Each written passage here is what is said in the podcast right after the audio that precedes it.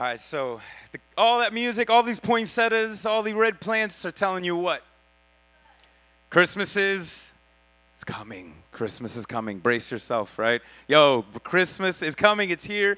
All right, again, this is one of my favorite times of year because of the traditions, and I love because every time we, we do something that we've done years in the past, and especially with my kids are growing up, you know, it's it's it's new, it's different. So we're doing old things, but they always kind of come up new because the kids are a little older and everybody's responding a little and reacting a little bit differently. And so I, I get excited around this time of year, and I know some of you might too. And at the same time, Christmas can either I think it does maybe for, for a lot of us, and I'll, I'll explain, to me too it's like mixed emotions. Like, how many of you are legitly excited about Christmas time? Or like, you one of them Christmas geeks, like for real?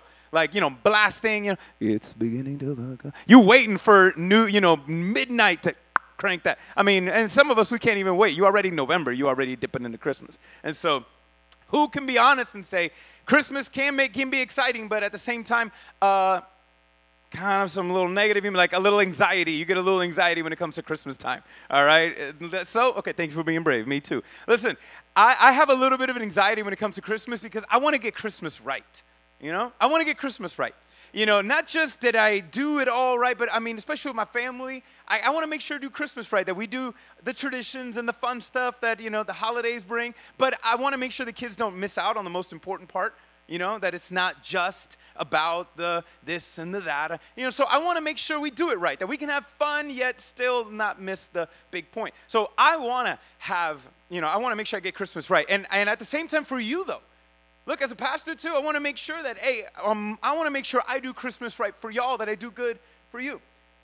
That again you're able to do the same thing that you're getting the big idea you know this is i mean let's be honest i mean think about this you know with uh, sometimes pastors like uh, easter um, Christmas, story don't change you know? Story don't change. And so sometimes it's okay god how, how, can we talk about the same thing that we all know about but how can we look at it in a new way that someone has never wow i never considered that or thought about that? I mean just think about the content that we have to create right? Every single sunday jesus is always alive you know? Jesus is always alive. Jesus still loves. Jesus still saves and then we just got to create something around that all the time, right? And so, but I want to make sure I do good by y'all, that I can make sure I do Christmas right for you. So I get excited, but I get a little, you know, a little bit of anxiety, a little panic. And I know we all do.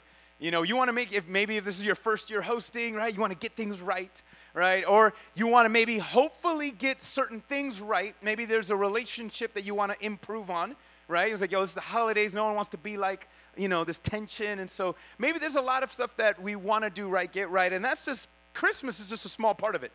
But if we can really be honest, how many of us panic when we think about just trying to get life right? I mean, that's a big one right there, right? I just want to get life right. You know, I mean, and we all have that sensation that we don't want to waste this moment, waste this opportunity. I want to make sure I get life right. And how many of us, uh, we, you know, we get that anxiety because we've got a lot wrong in our life, right? We've done a lot of things. We're like, oh my gosh, it's like, I just want to take better advantage of this moment of this moment. And so when you don't know what to do, if you don't have a plan, that's when the panic begins to attack you. Okay? Toy Story 4 quote. I love that, right? Anyways, the panic begins to attack you when you don't got a plan, when you don't know what to do in this moment. And so today we're going to talk a little bit about that when it comes to Christmas. In fact, here's this quote. I love this quote from Corrie ten Boom, a great missionary to the nation of China years ago. Uh, I have a quote from Corrie. She says this. We can put it up so you can see it. She says that there is no panic in heaven. There's no panic in heaven. God has no problems, only plans. God has no problems, only plans. And so that is who, and that right there, I, I mean, just pr- process that one. Process that, like, yo, God don't got a problem. You know, He don't have, God don't panic one bit. He don't got a problem. And how many of us, you know, we freak out because of the sometimes the lack of the plan that we have. And so what so today the title of the sermon today is a, a plan for when panic attacks. All right? A plan for when panic attacks, whether it's Christmas or whether it's anything else, especially the big stuff. And so the bottom line for today is this is that misplaced faith will lead to loss, but faith in Christ leads to life. Okay? Misplaced faith leads to loss but faith in Christ will lead to life. And so we're going to look at a story of a king. In fact, two different people, two people who panicked. All right? And they both had a plan. Both had faith in this plan, but one had misplaced faith. and the other one had their faith in Christ. And when the panic attacked, they were ready. One was ready, one was not. So the first one you're going to know, well, the second one you're going to know, I'm going to bring him later. His name is Joseph. I'm going to talk to him you know, that's Jesus' daddy. We're going to talk about him later. But there's one guy that I'm sure some of you, especially if you've been a believer in a while, probably, you know, a name that we don't throw around often, King Ahaz. I've never heard King Ahaz before. So we're going to look at, and every story, when we do the whole thing unto us, we're going to look at different parts of the book of Isaiah. And so today we're going to look at Isaiah chapter 7. And Isaiah was a prophet to the southern kingdom. And so some of you guys kind of know, maybe not know this, but just this is important to know. Isaiah was a guy, this is around 700 years before Jesus. So before Jesus was born, 700 or so BC, this guy, Isaiah, God sent him to the tribe and to the nation of Judah. Some of y'all might know David, you know, he killed Goliath with the rock and the sword. Some of you might know his son, his famous equal son, Solomon, right? He wrote Proverbs, Ecclesiastes, all these other books in the Bible too. And so, super wise guy. But from Solomon on, we don't know their names. A lot of them we don't really know. And see, right after Solomon, there was a, a civil war. And the 12 tribes of Israel divided. Then you had the northern 10 tribes, and then you had the southern tribes, and this was Judah was the bigger one of the, of the group. And so that God would send different prophets to the northern kingdom and some to the southern. And God always sent a prophet with one with something, with a promise and a warning. God always sent prophets to people who were not doing, they weren't in the right, they were getting life wrong in many different ways. And God, in His mercy and His compassion, He would throw these lifelines and try to wake them up and say, Yo, guys, no, don't go that way, it's this way. Look, I still love you, I'm still the same. You've changed, but I haven't. You've changed, but I haven't.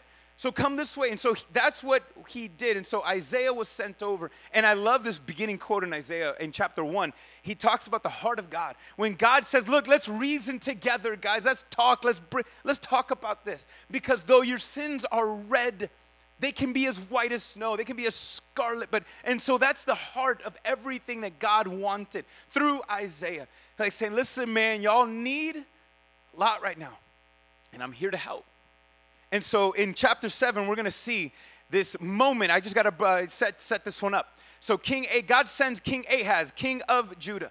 And so he is panicking. The king is panicking because he just found out that the there's a, a nation, some of you may know Syria. Syria was actually butting up with the northern kingdom of Judah, and they were threatening to take over Um, you know, they were threatening to take over Judah. They were threatening to invade. And so here's the guy, Ahaz is panicking because, uh-oh, uh, 2 verses 1, I don't, I'm not gonna be able to make this. I can't handle this. I'm pretty sure we've all felt overwhelmed, right? With, okay, too many people showed up to my house for Thanksgiving. What am I to do? I don't got enough food, you know, or whatnot. You know, there's always something there. And so here he is. He's panicking a little bit. So God sends him, sends Isaiah over to talk to these guys because there's a threat from the north. And why is it always the north? And, and look, I, I, never watched an episode, but what is it about Lord of the Rings, Game of Thrones, all these other like epic, epic shows? Why does the threat always come from the north? You know? Why? Like I was thinking about that. I was like, why is it always from the north? Like, I mean, think about it. If they were coming from the west, I was like, who? What? That's, that doesn't sound threatening. The east. You know? Oh my God, they're coming from the south. You know? Nah, but when it comes from the north, right? I don't know. It's just a word, right? I don't know. Just everybody's. I don't know what that deal is. But anyways, this is real though. And so here he is. There's this threat from the north coming, and so God sends Isaiah over, and Isaiah says these words to this panicking king because he doesn't know what to do. And so check this out. I look what Isaiah. We're going to pick it up and we're going to read from chapter four. Uh, no, chapter seven, verse four. Sorry. And he says this I love, and say to him, God says to Isaiah, say to the king, be careful, be quiet, don't be afraid, don't fear, and don't let your heart be faint because of these two smoldering stumps of firebrand. Yo, God clapping back. Okay, you know, I don't know, that's, he's talking about those two people, those two nations up there. Don't be afraid of those two stumps at the fierce anger of Rezin, Syria, the son of Remaliah. I love that opening phrase. Just pause and listen to God. This is like daddy talking, right? You ever seen when somebody gets serious? Like, you know, when mom and dad they about, you know, you need to pay attention, right? And they get real. I love that opening phrase. Uh, be careful, be quiet, don't be afraid. All right. I was like, yo, be careful, King. Be careful with the decisions that you're about to make. And be quiet because I'm talking. Listen. I love God's so cool, right? I was like, yo, be careful, be quiet. Some of y'all need to talk when y'all kids are acting up. Uh, excuse me, be careful, Be quiet. You gotta listen. So, all right, wives, maybe you can use that with your husbands. I don't know, maybe. So, be careful. Be quiet. Listen. Don't be afraid. Okay, that one too. But so he says, yo, be careful. Be quiet. Don't be afraid. Don't worry about those guys. They're breathing all of these threats. Don't listen to them. Don't worry. Let's keep on going. Why? He says because Syria with Ephraim, by the way, Ephraim was one of the tribes of Judah, one of the tribes of Israel. It's one of the, the northern ones, and it was the largest one. So sometimes, if you ever read Ephraim, it's like Israel. So it's the equivalent. They're, the biggest tribe from the, the, the north, okay, from the, okay. So he says, because of Syria with Ephraim, the son of Remaliah, they've devised evil against you. I know what they're planning. I've heard them. They're saying, let's go down against Judah. Let's terrify them. Let's conquer it for ourselves. And let's set up a puppet king, the son of Tabeel, as king in the midst of them. Like, let's just run these guys. And thus says the Lord. So when, you know, the thus says the Lord, God's talking. I'm like, so uh, listen to me what I'm about to say. It shall not stand.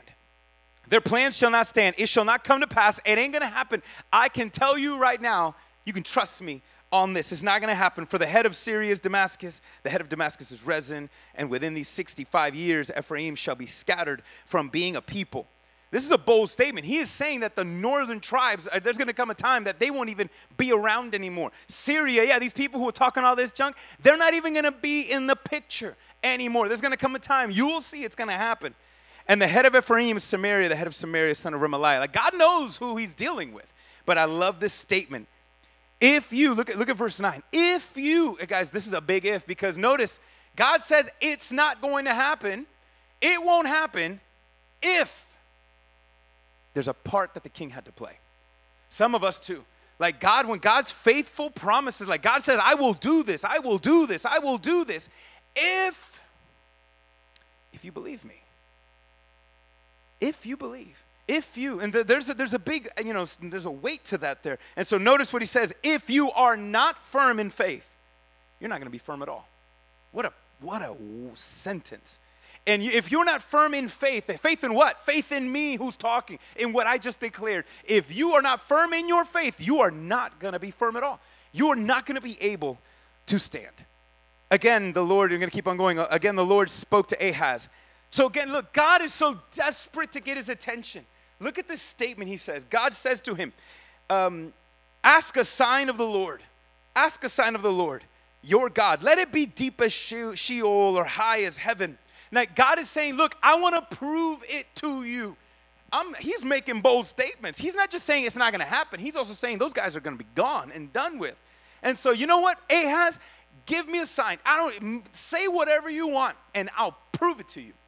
When he says that as, you know, Sheol, like hell and heaven, he's, God's asking him, like, bro, whatever your mind imagination can come up with, try me, bro.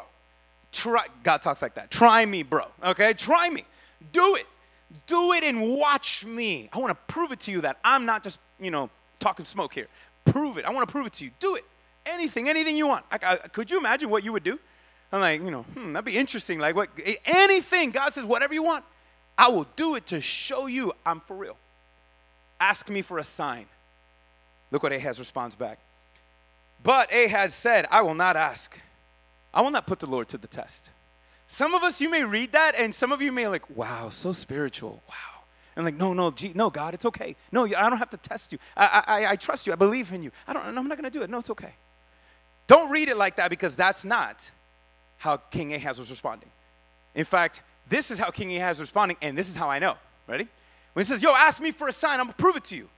Ahaz goes, Uh, no, I'm not gonna ask for anything. No, I'm good. Don't worry about it. I got this. That's the attitude. No, I'm not gonna ask him for a sign. Nah, I'm good. How do you know I know that? Well, because when we look at, by the way, King Ahaz pops up in multiple other books in the Old Testament, in Chronicles and Kings, and we know that King Ahaz is a wicked king. He has no faith in God.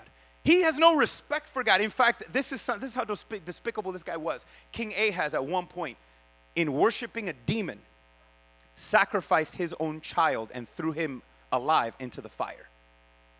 He threw his baby boy. I don't even know if it was a boy or what. I, I can't remember the age right now. I should have looked it up. My bad. And so, but we do know that he, ta- he took his son not to punish his son, he sacrificed his son, threw him alive into a fire in order to worship a demon god. This guy don't care about this God. this guy's wicked. So when he goes, nah, God, uh, Isaiah, it was like, as God says, hey, try me, bro. Like, huh, Isaiah, um, I got this. Okay, no, I'm not gonna ask God for anything. Mm, I got this. I haven't asked for him once, I haven't leaned on, I haven't done anything he's wanted me to do, anyways. I'm doing good. I'm the king. I got this. In fact, here's why I believe God was telling him, remember, be careful, be quiet, like be careful what you're about to do. God sent Isaiah at this right moment because, see, Ahaz was already coming up with a plan. He was like, uh oh, these two nations are coming at me. I need help, right? So maybe the enemy of my enemy could be my friend. And we know in the, in the book here and in, in, in others, not just Isaiah, but in other books, he goes and makes an alliance with Assyria. With the other, he, that's like the big up and coming, you know, country nation on the block. They're the bad boys there. And so he makes an alliance with Assyria and says, uh, I got this. I don't need God. I got this. I got this. I've already made you know arrangements. Me and Assyria, Assyria got my back. So yeah, come at me what you want, bro. But look, uh, I know you don't want to mess with them. I got this. That's Ahaz. I got this. Ever use that phrase, right? I'm like, hey, do you need any help? No, baby. No, I got this. I got this, man. I got it. Right? That's Ahaz. Now I don't need God. I don't need you, God. I got this. I got this. So listen to this next statement here. I will not ask. And so then he says, Oh, hear then, house of David. Hear then, house of David. So Ahaz is not paying attention. By the way, um, I, I, you can't, I cannot ignore this right here.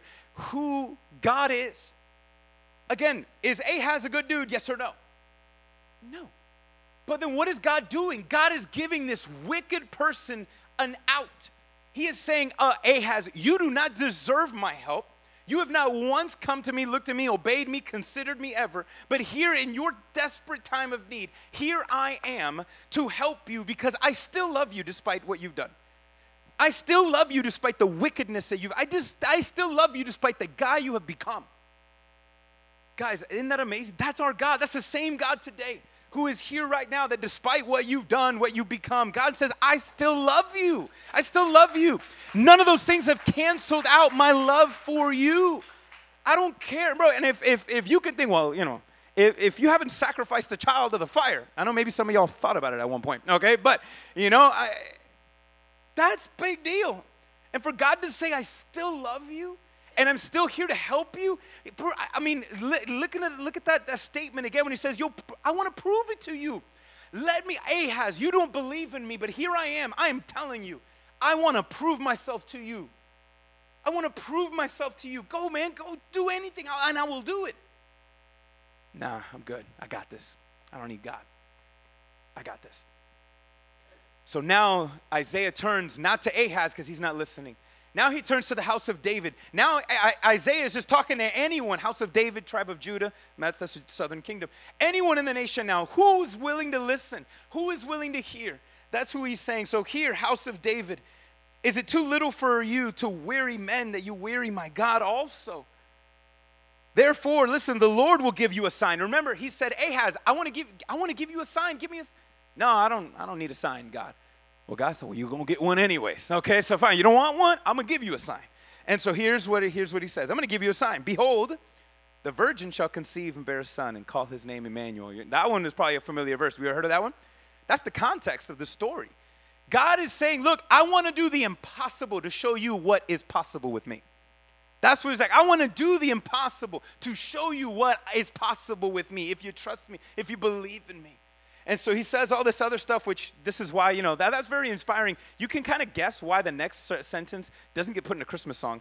Um, then he goes here, he shall eat curds and honey, and he'll know how to refuse. Okay, I don't know. Yo, uh, Culver's cheese curds. Down with that one, okay? I don't know about this other curds. I don't know what he's talking about. But he says here, he shall eat curds and honey, and he will know how to refuse evil and choose the good. For before the boy knows how to refuse the evil, and choose the good. The land where the two northern kings that you dread, they're going to be deserted. The Lord will bring upon you now and upon your people and upon your father's house such days as have not come since the day that Ephraim departed from Judah, the king of Syria. So now, listen to the weight on this, guys. The, the whole curds and honey thing, that wasn't a Jewish diet, that was a foreign nomadic diet. So here he was saying, man, Ahaz, if you would have just listened to me. Remember, misplaced faith leads to loss. Faith in Christ leads to life. So he was like, bro, if you would have just trusted in me, those enemies of yours, I could have handled them. But because, because you refuse to believe in me, here's what's gonna happen. Those two nations that are threatening you, tell you what, yeah, I'm still gonna fulfill my promise. What did not God promise say? Hey, they're gonna be done. Don't worry about them. They're gonna be handled. Did not did God promise that? Yes or no?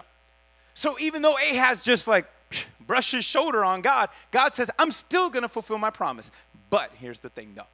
That same buddy, Assyria that got your back, they're gonna stab you in the back when it's all said and done. They're gonna stab you in the back when it's all said and done. The same way you put your confidence in this king, this wicked pagan king they're going to turn on you. If you can read the rest of chapter 7, Isaiah goes, and then when that day happens, when Assyria shows up, when that day, and then when that day, I mean, I, I don't want to read it because it gets kind of crazy, but he says, and then that day, and then this is going to happen. It's kind of weird things like, and then they're going to have razors and they're going to shave your beard. I'm like, wait, is that bad? I was like, that kind of couldn't be awkward when we read it, but in that culture, to have your beard shaved was like humiliating. It was insulting. It was like the worst. One of the, you know, very, know, it was just bad. And so he's saying, when that day happens, all of these things, you're going to lose everything. And God's not doing it because he's bitter.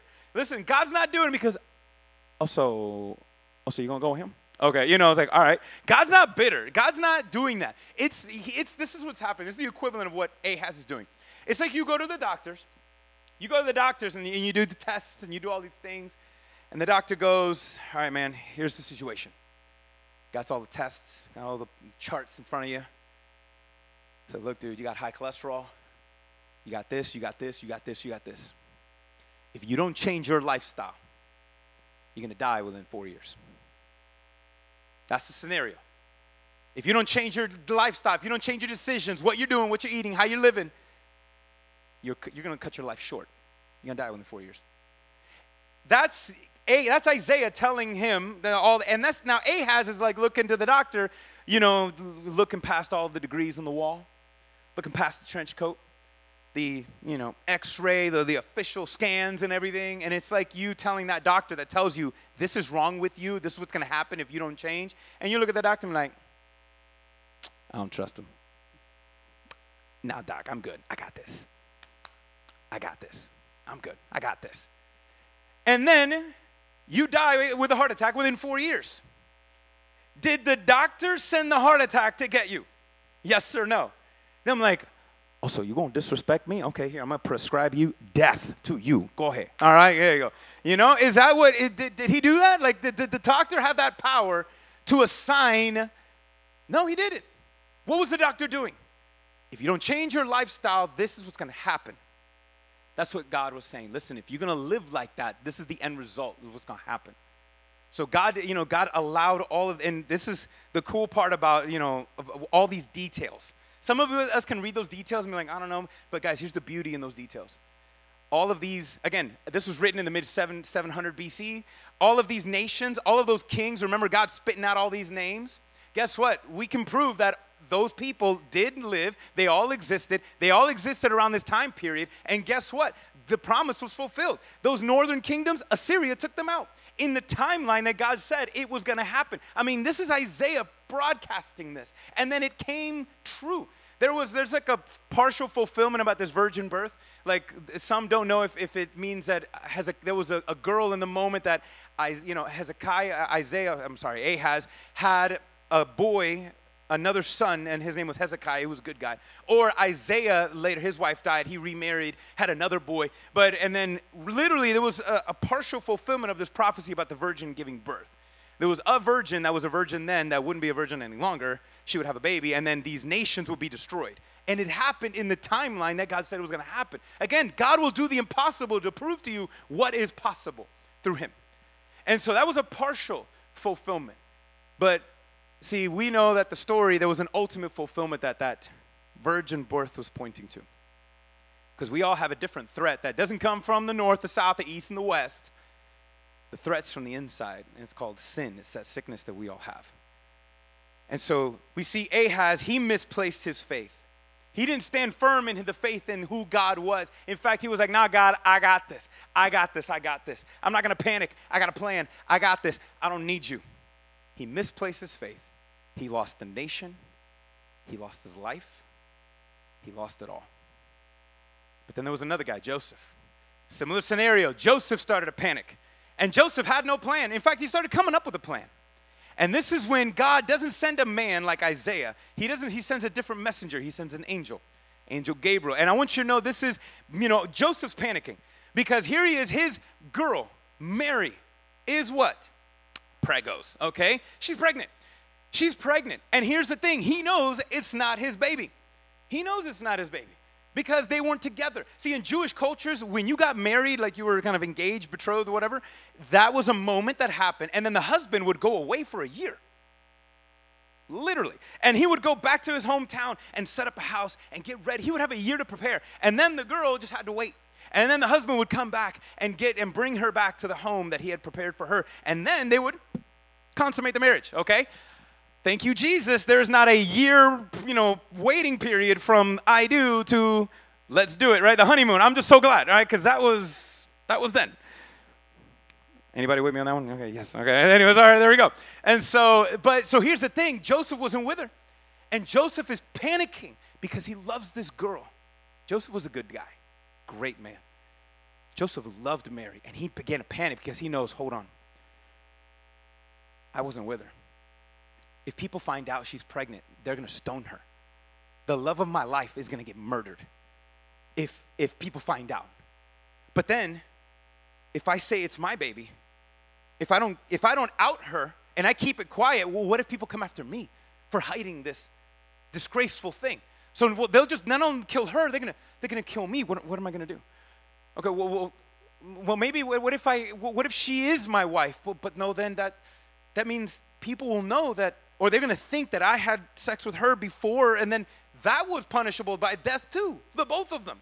So you, Joe, he's panicking. He doesn't know what to do. Then he finally comes up with a plan, and the plan was to say, "Well, let me just let me just put her away quietly. Let me just find a way to just protect her, so she could live and have a better life, and I'm just going to start over." He had a plan.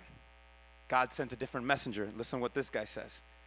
Right when he's thinking this, he says, as he was considering these things, putting her away. This is Matthew chapter 1, and we're going to look at verse 20 through 23.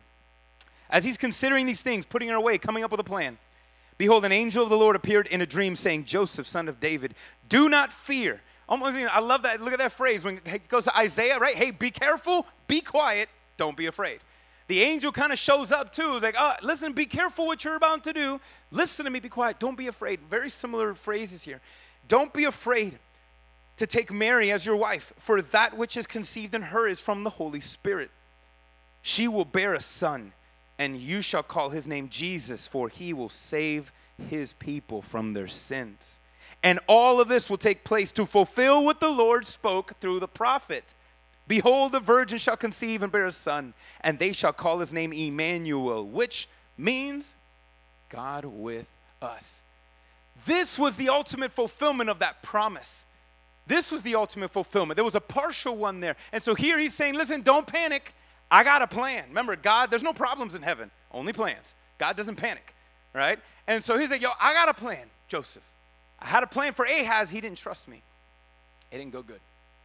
Same verse now, applying to a different person, panicking, trying to come up with a plan. And here God is saying, if you trust in me, trust me, trust me. This is my idea. This is my plan, bro. Hang in there. See, what are people going to think? If I take her on as my wife, what are people going to say? What, what job opportunities am I going to be denied because of this, because of that? Okay, but God, if you said, if you, this is your idea, okay, I'm going to trust you. I don't know how this is going to work out. I'll trust you. And as we know the story, he didn't put her away. He became that dad for Jesus. And so, again, where, where there was misplaced faith leads to what? Mis- misplaced faith leads to loss, but faith in Christ leads to life. Joseph put his faith in Christ. He believed that Christ was Jesus, that Jesus was God, that this was God. I'm like, even think about that. I'm like, okay, I'm holding, I gotta change God's diaper. I don't know, like that's a weird process to think of, right? And so he was like, all right, God, whatever. This is your idea. This is your plan. Let's go. Okay. And again, God wanted to do the impossible to show look, if I can get, God is saying, if I can have a virgin get pregnant, I can forgive you of your sins. If I can do that impossible thing, man, I, let me show you what's possible through me. I love that. I love it. And so Joseph believed, he placed his faith and his confidence in God. And God did the rest. Not only did Joseph find life when he allowed that baby to live, Joseph found life, but you know what? That decision made it possible for you and me to find life. You and me, we, we have a life in Christ because he chose to trust in God. Faith in Christ leads to life. And you and I have that life, have that opportunity because of what he did. Now, and that sign that we had of the virgin birth that we celebrate every Christmas is again a sign of what God can do, that there is nothing impossible that God can't do. And just to make it even sweeter, God has given us another sign with a promise. And it comes with a warning too. See, we have three signs. We have a we have a manger, we have a manger, we have a bloody cross, and we have an empty tomb. Those are signs. Those are signs of what God can do. And again, Emmanuel, that name of who God is, Emmanuel, when he, he spoke it to Ahaz. What does Emmanuel mean? We saw it here. It means God with us. So here he is saying, man, Ahaz was against, the people of Judah were against God. But here God is saying, but I'm still with you. I know you're not, you don't want to be with me, but I'm still here. I am with you. I'm here to help if you trust me. And here it is, we get Jesus again with that fulfillment. He's Emmanuel, that's his name because that's what he does. He is with us. Even though we might be against him, he's saying, No, nah, man, I'm still for you. I am still for you. I am for you. You gotta, but you gotta trust me. Trust me. And so to me, the, the big application, guys, that we can all take away from this is what kind of plan do you need when, when panic rolls its ugly head, when you don't know what to do in this life circumstance and here and there, we'll think back again to Isaiah. What did he say in verse 9? If you don't stand firm in your faith, you're not going to stand firm at all. If you don't stand firm in your faith, you're not going to stand firm at all. Let's not do what Ahaz was. Oh, no, hey, God, I, I got this. I don't need you. I, I got this. God, I know it's okay. I, I, can do things my way. I don't need to. What does God have to say? What are His rules? No, no, no, no. I got this. I can live my own life, my own way, and be happy and fulfilled. And maybe you might be able to do that for a season. You might be able to do that. Am I, tell, am I here to say that? I was like, oh, if you don't trust in God, your life's going to be horrible. No, it might be okay. But this will probably be the closest to heaven you'll ever be. And God's not here just to give you, make sure life goes great. He wants to give you life. And so we need to go from I got this to no, no, no, no, God got me. Not I got this, but but God got me.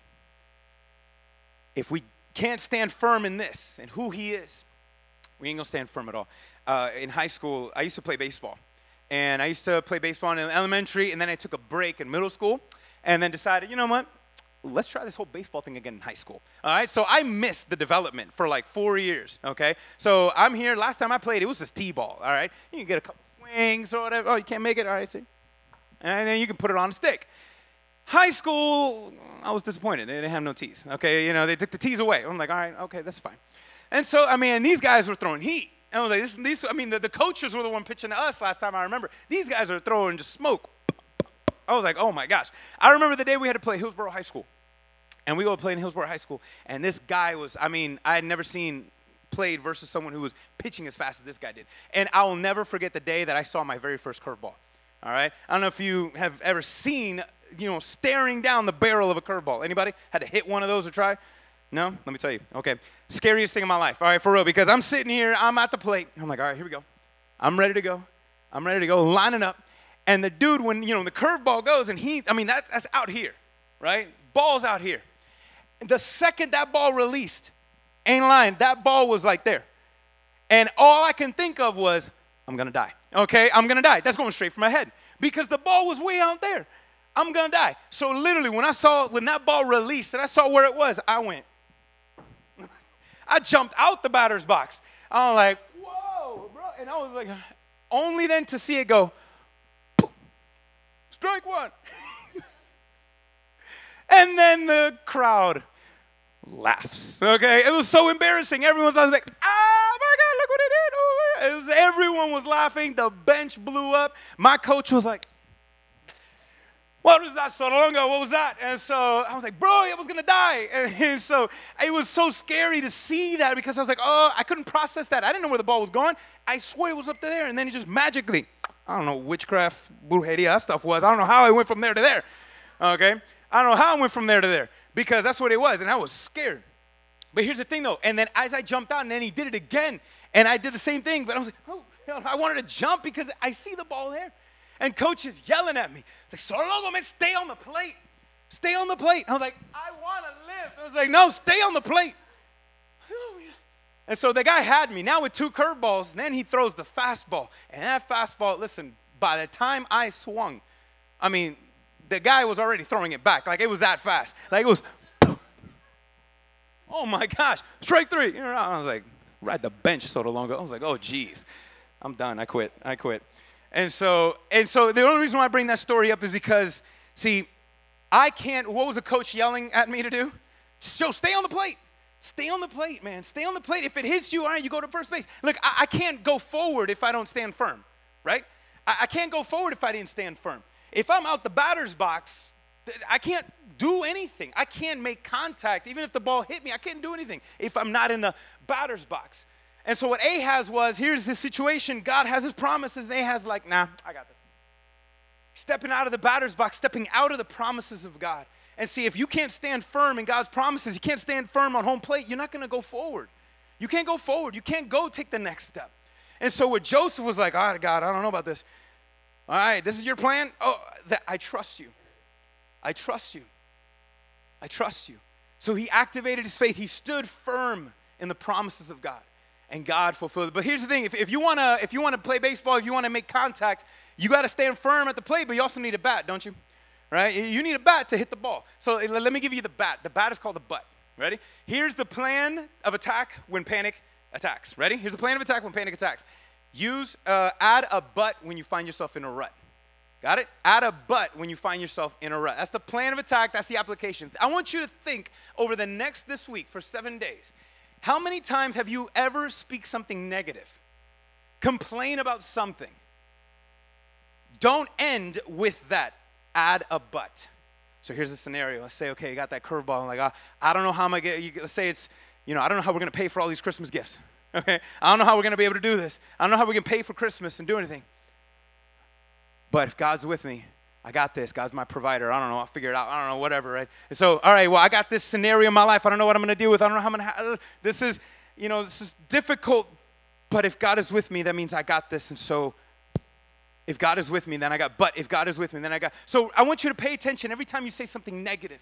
Like, oh, I don't know how I'm going to get over this. I don't know how I'm going to make it through this. But if God is with me, that means He's with me. That means He got me. And if He got me, that means I got this.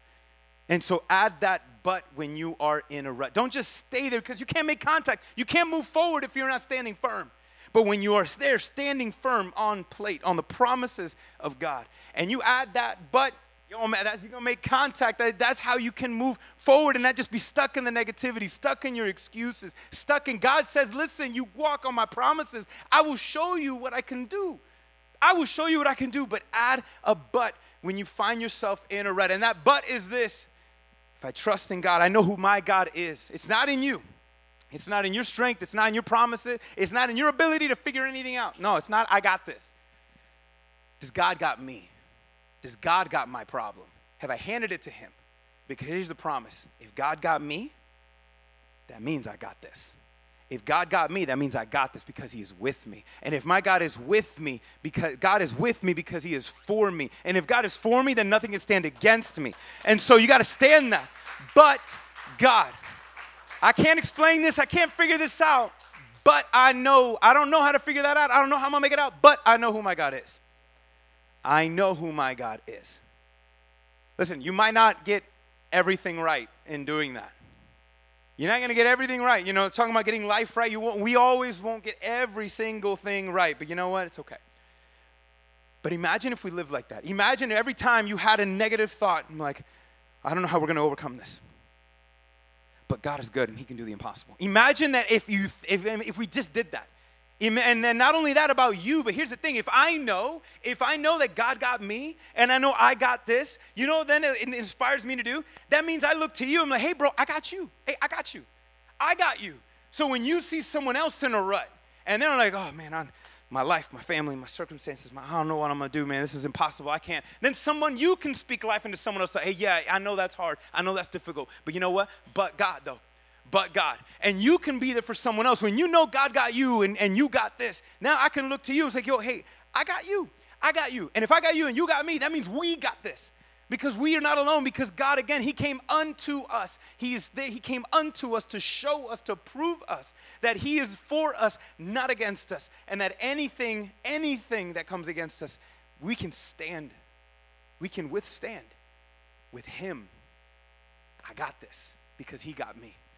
I got this because he got me. I got this because he got me. I got this. I don't know, even if it's just one step, I don't know. I just got to take today. I just got to walk in this moment, in this minute. But you can take that step knowing because of who my God is. If God got me, I mean, I got this. I can do this. I can do this. I can do this because of him. I can do all things in Christ who gives me that strength.